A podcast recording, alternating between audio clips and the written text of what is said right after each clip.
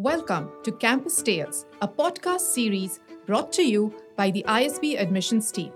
Get ready to immerse yourself in the captivating world of the Indian School of Business through the voices of our current PGP students. Campus Tales is the podcast series to gain insights into life at ISB, where dreams turn into realities and futures are shaped. Discover a treasure trove of inspiring stories unique experiences, and valuable advice from our diverse student body. In today's episode, we have a guest. I was the person who sat on backbenches and read novels. So obviously, I made a fool of myself. Oh, I said something and now it is in your brain. Why is your voice valuable? Why should we listen to you? That's Swati Teotia for you, who has an undergrad degree in biotechnology, but then has a work experience in the development sector who is an ex teacher, a reading and writing enthusiast, a budding researcher, and now a current student in the PGP class of 2024. Well, thank you, Amit. Uh, glad I'm here. Interesting or not, uh, I found myself in a very interesting cohort and a nice place. I'm Swati Teotia. I was teaching high school English literature before this, and the last one year, eight months, I had some uh, experience assisting on a research and uh, that's about it. I've been reading and writing pretty much all my life, and uh, I started out um, college journey with um, a biotechnology degree, and very soon found out that I want to be in the classroom. And so, post a BEd, I was teaching biology and English to middle school in a private school in a tier three city. That was fun. Even during BEd, I had volunteered to teach in government schools. And uh, after that came a Cambridge training, which took me to an international school, and I taught there for about two years and a few months. This was my exposure to uh, Cambridge teaching and uh, international baccalaureate teaching, that's IB. Uh, this was fun, but I was soon exploring um, different roles within the education industry, and that took me to volunteering for UNICEF India this was entirely pro bono work, but those two, three months with that team uh, really gave me a sense of what all is possible in the development space um, in terms of education. Also, um, I got an opportunity to assist on a research project. We were studying rural urban changes in tier three cities. So, uh, lo and behold, I was in a village in Uttarakhand and doing lots of backbreaking qualitative research work. This was data collection, coding, analysis, and finally output uh, as a story. So all of that uh, sort of defines me, and um, yes, reading and writing uh, is is like the boat in which I sail. Yeah. So that's a very remarkable uh, transformation, uh, career transformation from biotechnology to BEd to teaching in classrooms and then in the development sector. So what was one uh, moment which you realized that you wanted to be in education? What made you do a BEd and then go, go into teaching? And then into development sector. So the kind of work experience that you have after biotech, what was the trigger for this? Uh, well, uh, the real trigger must have been that during biotechnology, the only thing I was good at was communication and foreign languages, and I was the person who sat on backbenches and read novels. Uh, but the more sincere one, and probably the true one, is that I always found myself um, hosting small uh, tuition sessions, so to say, for mm. my peers, and and I thought, yeah, maybe I like being near the blackboard. Mm-hmm. It used to be a blackboard back then. Mm-hmm, right. So um, after volunteering a little bit uh, in Bareilly, I just sat for a BEd. You know, when you're young, you make decisions like that. You're not worried about letting go of all biotechnology of three years. And right. you just want to be in the classroom and be able to see that magic that, oh, I said something and now it is in your brain. Right. And that's uh, uh, amazing to watch your students' light uh, uh, yeah, shine. So I found myself in the classroom, sure. But uh, more than that, as I, as I grew, my idea of education itself started to grow. And as any young person in India, I was very um, dissatisfied with uh, the education scene, um, both as I had faced it and the prospect that the next generation is facing.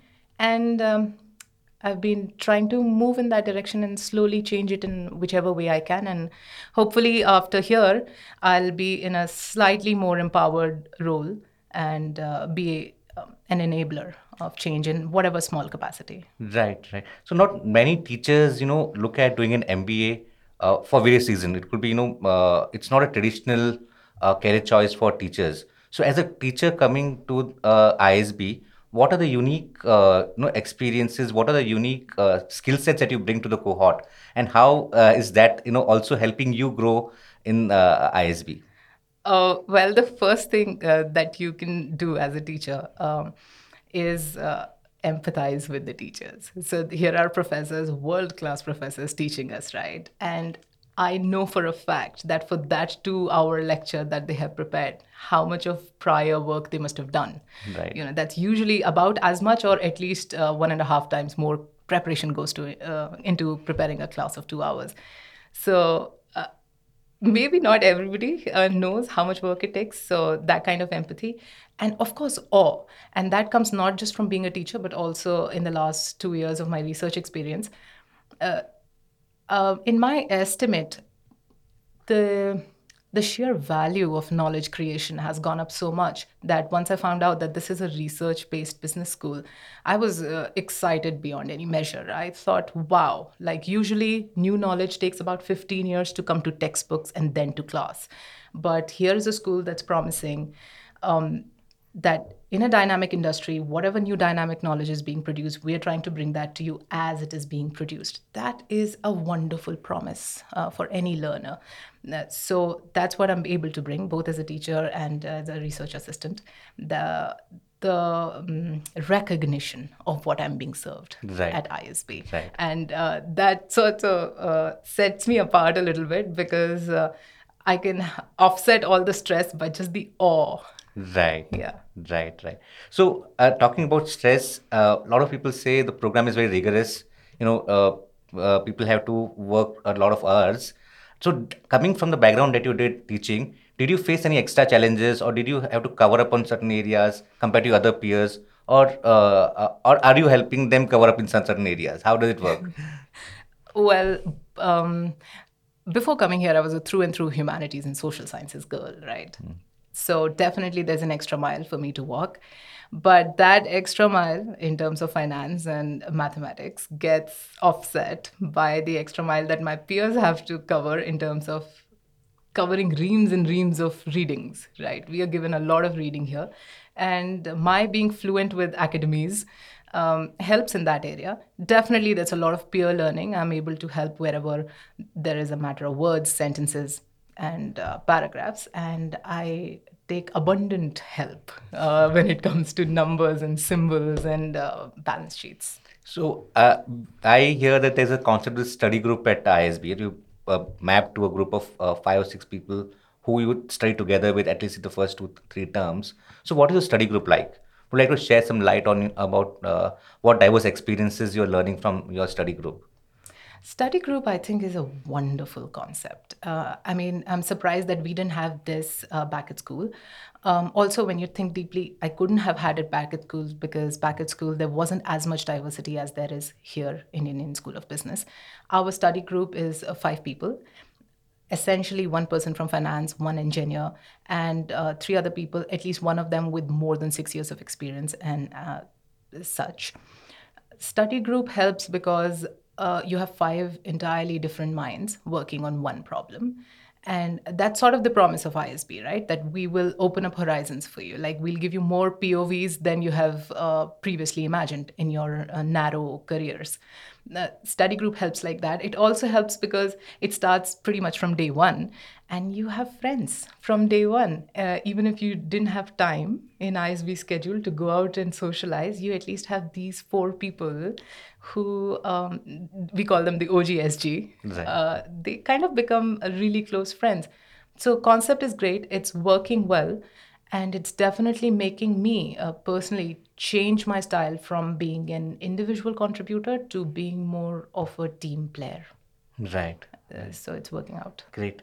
So now that you know, uh, coming with the background that you have, working uh, being in ISB, what next? I mean, what do you look forward to after ISB?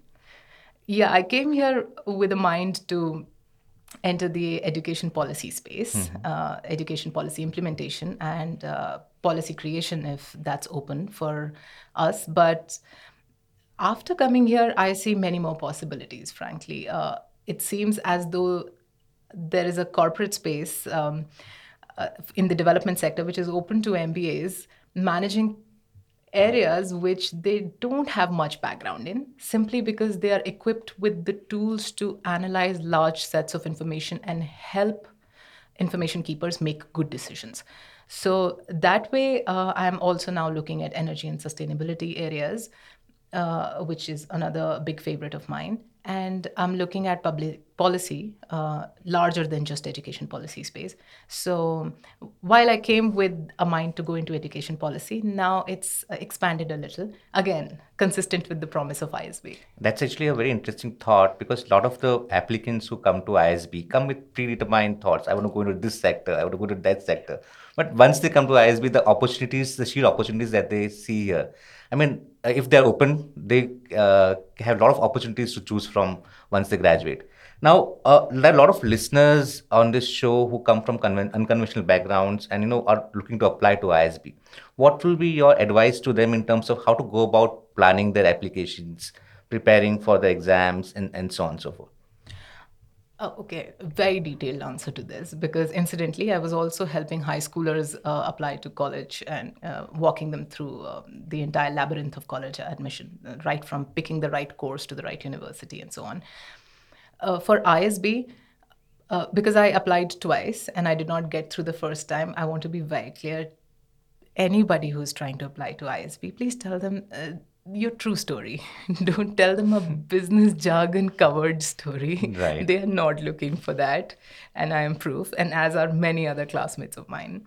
So, but that said, then also not listen um, here to uh, evaluate um, just a plain story, right? Don't uh, just narrate what you did in your life, but see uh, what values that a business school um, also values uh, is also visible in your story. What I'm saying is, for example, I, as an independent contractor, was learning how to price my service. I was learning when to ask for the fee. I was learning um, how to tailor my service or how to customize it or how to standardize it. And all these are things um, that will be valuable sooner or later. And that's the kind of things I told ISB. I told them that I'm enterprising, but I didn't just say it. I showed it. Look, I left uh, one thing to get into another. And with uh, equal confidence move from um, you know one career to the other. So i backed up the claim that i'm enterprising with uh, my story. I'm sure that once you look deep into your story there are aspects of it that can be presented uh, in the way that admissions uh, team is looking at. And uh, this is not an this is not a movie, right? So nobody's looking for your narrative only, uh, full of pathos, but some logos, right? And some ethos. Ethos in the sense, why are uh, why is your voice valuable? Why should we listen to you? So. Um, where you got your education, uh, any um, achievements that stand out in your journey, all those are valuable. Do put them up. Logos, in the sense, um, statistics. For example, in your work, were you dealing with the a, large number of people, or were you doing quantitative, qualitative work with a small select group of people? Everything um, in numbers uh, helps as well. Uh, don't make up numbers though. Sure, sure, definitely. Yeah. That's one advice. Don't make up numbers yeah. Uh, for in the application. Now, uh, let's talk about the other aspects of ISB. So, what are the other activities you're involved in at ISB apart from academics? Well, ISB uh, oh my god, I'm smiling ear to ear right now. it's very rare that you will live in a place which is green and it hmm. has every single sport facility. Mm. I took up tennis. Uh, mm. I'm taking tennis coaching uh, from pretty much day one. I'm two months into tennis now, and it was a long held dream, right? Mm. But very rarely do you have a tennis court exactly where you live. Hmm. It's right behind my student village.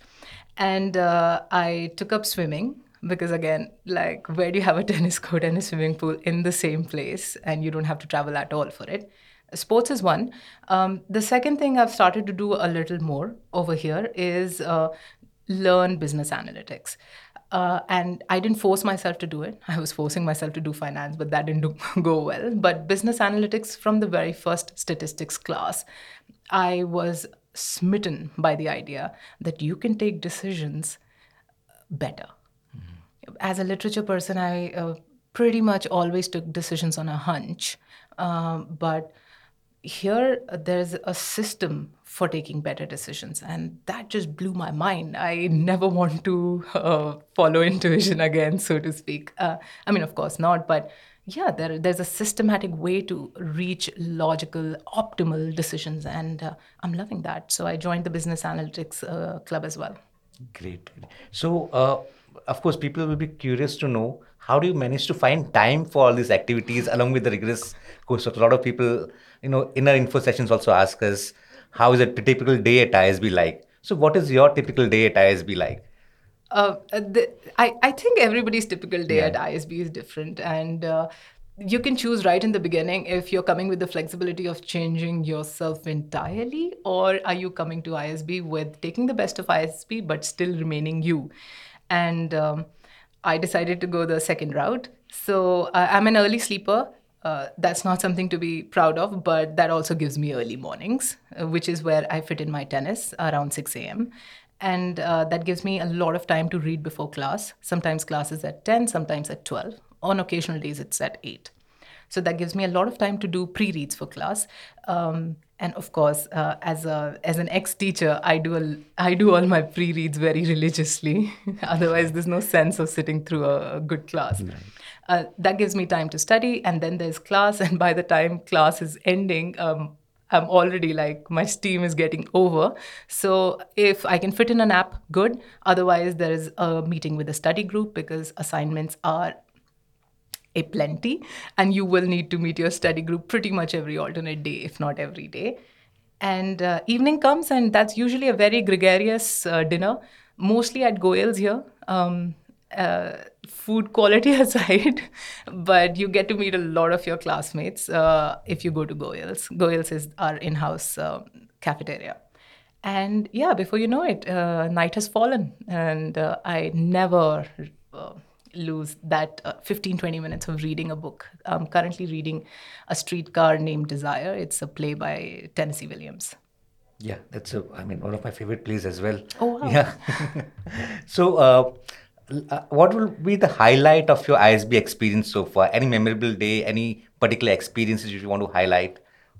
Yes uh, um, uh, the very first week is called orientation uh, week. Uh, we call it the O week here. And in the fourth day of the O week came a moment um, where I could either make a fool of myself or uh, not.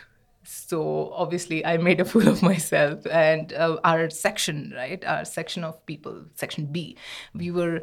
Um, uh, we were in a danger of getting disqualified from the swimming competition and all what all. Uh, so we needed one more swimmer, and now yours truly can't swim. Okay, but my classmate said, Swati, even if you walk through water, just do it so that we don't get disqualified. So I did it. I don't even have sportswear, swimwear. Okay, so in resort wear, swimwear, there I went. I waded through that water. I plonked most of the time, but I'll never forget uh, how everybody cheered for me. I don't know what were they cheering for, but uh, that sort of set the mood for um, the rest of the year. I think it's a great place to be so long as you don't take yourself too seriously. I mean, ISB is already taking you very seriously, so no have fun. About it, yeah, have fun. I mean, anything, have fun at ISB. That's the mantra most of the students yeah. have. Yeah. So if we could uh, now run through a few rapid fire questions for you. Ooh, okay. Let's go. Let's go. If you were to choose just one word to describe yourself, what would you choose? Forward looking. Forward looking. Okay. Top three reasons for choosing ISB. It's a research-based school. Its uh, focus is on Asia. It's a one-year program. It's a one-year program. Yes. One takeaway for PG, ISB PGP experience. If you want to take away one thing from ISB, what would that be? Aspirants. I mean, okay. Should... Aspirants for people coming in. Yeah. Okay. Uh, so my cohort. Yeah. One thing that you hmm. should take away. Friends. I Friends. mean, you'll be co 24 for life. I mean, I'll be co 24 for life. Right. One change you see in yourself after joining ISB? I know it's just been two months, but. Okay, this one is a serious one, and it's a serious answer as well because mm. uh, I've taught philosophy for a little bit, and here's the answer. I always valued perfect work before. After coming to ISB, I'm beginning to value timely work more than perfect work. Like, so long as it's submitted on time and it's optimal, that will help you and the organization and in general the state of the world better than you trying to make perfect work mm, get rid of perfect work do timely good work Study, sleep, socialize. Choose any two. the trifecta of ISB, right? Um, Right. Uh, okay, study and sleep till Thursday night, and Thursday night socialize. Perfect. You're getting the best of all the three. yes, I'm trying. So, uh, any parting advice for people who are looking to apply to uh, PGP this year, the cohort of 2025? Yes. Um, so many advices. Um, the best would be, of course, know exactly why you want to come here, not career wise, but what skills are you looking for? Because, hello, we are in 21st century. You can gain a lot of skills on the internet.